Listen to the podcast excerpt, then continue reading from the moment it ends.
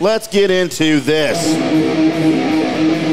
Ah, yes. Welcome into Colby Sapp's Mystery Shotgun. I am your host, Colby Sapp, along with Pod Racer Tim and Brady the Thinker Tinker. All right, let's get this out of the way first. I've been watching Miss Marvel on Disney Plus. I tried.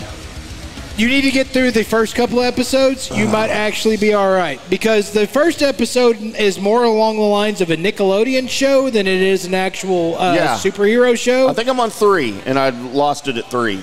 Okay, so at three is when I was like, oh, what? Are, oh, I'm, I'm in. It's basically the reverse of Moon Knight. Moon Knight, watching it the first two episodes, I was like, this is amazing, and then like the rest of it, I was like, this sucks. I'm okay with some of it, but most of this just sucks. It's like it's, it's like trying to watch a movie fast forward the whole time. It's like they get to the point, they get to the point, they get to the point, to the point Stop to where for the nudity. you're the, to the point to where you're like, I have I have nothing in this show to marinate on, to flush out because it's just. Well, this is the opposite. They're now flushing out everything with the show, and I actually give a damn, and think the show is is turning out to to be one of the favorites. And uh, unlike Moon Knight, who again started out, I thought it was going to be the greatest ever, and then by the end of it, I was like, I don't know what, what the hell you guys were thinking with these last three episodes, but what? So I need to get back into it. Yes, because it's turning out to be really, really well done. This is also going to be your key for your Young Avengers, so expect Kate Bishop to be in these one of these next couple of episodes. So I'm good there- with that. There is there is that.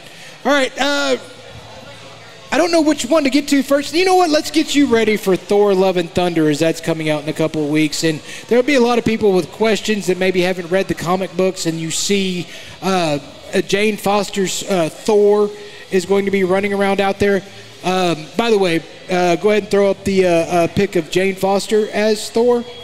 As, Please. as- The cartoon one or the the actual picture one? he uh, as. Natalie earlier. Portman. Oh, Natalie I Portman. love That one. Natalie. All right, now this this is her with Mjolnir, and a lot of people when they when they first saw the comics of you can show the other one now, the the comic version of it, they were like, why are they why are they making Thor a woman? Was the question. They didn't know it was Jane Foster. They didn't know anything behind it, and uh, some people even refuse to read the story. And I'm going to go ahead and let you know a little bit behind Jane Foster's Thor because I think this is going to be in the movie. I'm not sure. Um, the reason why she ends up with Mjolnir in the comic books is because she's dying. She ain't gonna make it, and She gone. yeah. So gone. and, and so Thor is himself is off trying do something else, and she ends up in Asgard because this is Thor's girlfriend. Ends up in Asgard, and Odin's like, "Oh, uh, I can't fix that. Sorry, I don't know how to fix that." If it hurts, don't do that. and and base and so she ends up seeing Mjolnir there, and Mjolnir decides that she's worthy, and so she ends up having the power of Thor. Now in the comic books, it doesn't fix her. It just she doesn't feel sick anymore, so she constantly just goes around, you know, doing Thor things like Right. Thor would do. So that's the backstory. Uh, I have seen some non-spoiler reviews of people that have seen it, and the only uh, and there's been a bunch of stupid ones. Stupid. They they come out of the theater and they're like, "Let me go ahead and let you know, I wasn't expecting this. I was expecting more Ragnarok, but it's it's more actiony rom com."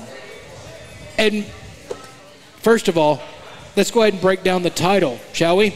It's Thor, Love, and Thunder, and it stars the the female Thor and Jane Foster, who's going to be there as girlfriend to Thor, who's trying to find his way. Of course, it's going to have a little bit of romantic comedy because it's made by Taika. And Taika does, that's what he does, action comedies. So you're going to have romance in it. It's going to be there. Get over Was he responsible for the other Thors? They was responsible for only one other Thor, Ragnarok? and that was Ragnarok, Which was the funny one? which was the great one. When the one with Jeff Goldblum, right? It was, yeah, it was the great one. Yeah, I like that one. I like them all, but I like that one. You're a rom com guy. I So- do. Hey, uh, I will not ever pass up a good Kate Hudson, Matthew McConaughey flick. That's your soft underbelly. Yeah, just don't tell anybody. Yeah. If you haven't seen his soft underbelly, just hold on a little bit. He'll have a few more drinks, and next hour he'll end up being shirtless, and it'll, it'll just happen. Yeah, Um, so i again, the other thing that some people are saying is they didn't like some of the pacing that's in the movie. They didn't the like this- pacing? that, that some of the things that that are going on. And I will tell you, this is going to look like it's going to have a lot of things that that kind of plague Doctor Strange, as then, as in, they basically like Doctor Strange was supposed to be end up being like three and a half to almost four hours long. It wasn't. Because Felt like Feige came through at the, the end of it and said, cut that, cut that, Yeah. cut that. We're using that there. We're using this over here. We're using that there. Um, that's also what's happened with this. And one of the guys that I thought was going to be definitely in this movie, by the way, has hit the cutting room floor. there is no Beta Ray How many Bill. times that's What? happened to me? There is no I Beta was Ray Bill. excited about Beta Ray Bill. So we'll What'd have he to do? wait. Who'd he piss off? um, you, they they want to use him in his own Disney Plus show, and they don't want to introduce him in the movie. All right, so that has an upside for It him. has an upside, Okay. but I was just waiting to see him as as soon as possible. All right. So there's there's that part of it. Now to the great news, as I am a follower of one Dwayne the Rock Johnson on Twitter. And boy, did he excite the hell out of me because, in case you didn't know, he is going to be the star of the new DC movie Black Adam. And Don't say it's, it's it's under his production team, the Seven Buck Productions, and there's been rumors flying, and I told you the possibility of Black Adam possibly facing Superman in the future was really, really, really good because I think that's the direction they're going. So somebody tweeted at Rock with Can we with, put it up? Yeah, go ahead and put it up with this particular picture and this tweet. And basically, it's just, hey, as long as this happens, oh, what does it say? It says heroes. I can't wait for this movie. I don't care if there are no cameos in it, but if there are, dot dot dot, and it's a split Black Adam logo, the like Shazam logo with the half Superman logo on it. So you have the Black Adam and you have the actual Cavill uh, Superman logo that's that's there merged together. So The Rock sees this and immediately he tweet he, he quote re, uh, tweets it and puts on there. Basically, I'll, I'll paraphrase it because he puts a lot on there. I can read it if you want. Go ahead. if Read you- it. Yeah, go ahead. From back, and this is The Rock in reply to Luke Bug, the Geek of Steel. From back in the day when I was wrestling in flea markets for 40 bucks a match, all the way to now, I've learned to always listen to the audience because they will always lead you to where you need to go. I hear you, and I always got you. Black Ad, hashtag Black Adam. Pretty good.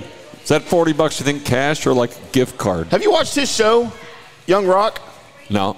It's the story of him growing up. Uh, dude, it's a great show. I haven't. It's a great show. I actually might now. I actually interviewed him here 8 or 9 years ago.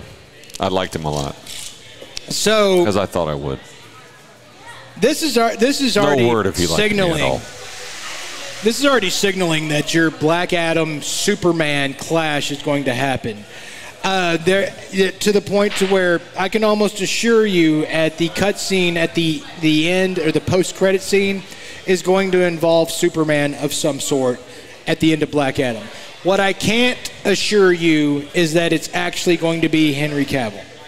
The reason being is because same with Peacemaker mm-hmm. and the same with Shazam. When the Superman comes in and it's just like it's his lower half Right, is right. all you see, and Peacemaker it's just the shadowed out Henry Cavill as as Superman, but you can't tell truly it's him. it's just a bigger tease. It's not. It's still because of Netflix. Well, but I think it serves as a tease, too, because now you're wondering, oh, is it going to be Henry Cavill? Is it going to be The only reason why you're not getting Henry Cavill as Superman is not because he hadn't signed a contract, because Seven Buck Productions, that's that's what Rock's team is, has the money to go. Hey, we need you for three minutes. Yeah. They can cover that, no problem. Dress up, good. yeah, uh, We're, we're moving this forward. They can cover that without a contract. That's not it. Netflix still owns the face rights to Henry Cavill. because he signed a lucrative deal for Enola Holmes and The Witcher. Oh, he did. He did. So he, what him, him and his people didn't notice is that Netflix wrote in there, "We own your face." Right.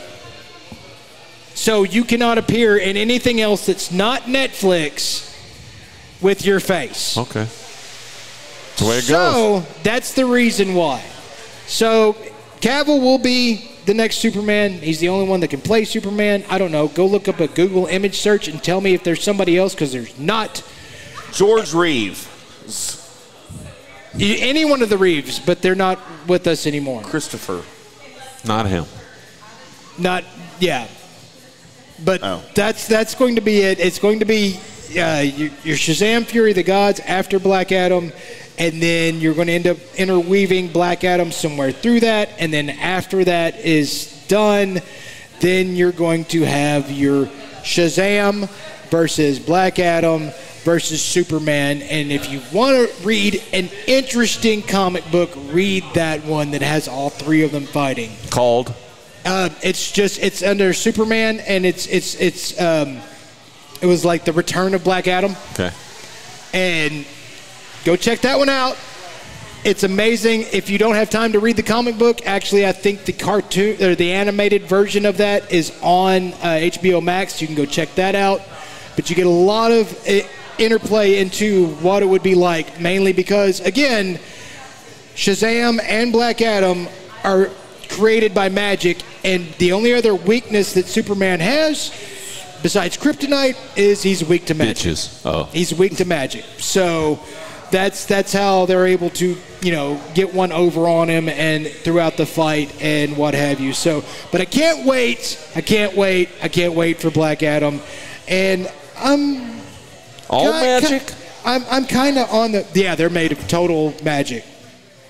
Okay. They're, a wizard just basically said, "Poof, you're that."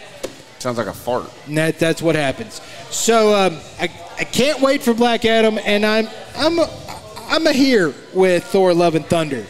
I know what it's going to bring us, but I'm a here right now. So I'll let you know as soon as I see it what my instant reaction was. And this all probably be coming from our new studio that we're going to be producing out of. Yeah, it's out. I can't wait. It's Coming up next, announcerless games ranking the skid marks, which will truly be the moment that this show hits the ditch, and then I try to pull it out It's a high point. for news and notes. That's all coming up on the Drunk Sports Podcast next. Substantial penalty for early withdrawal.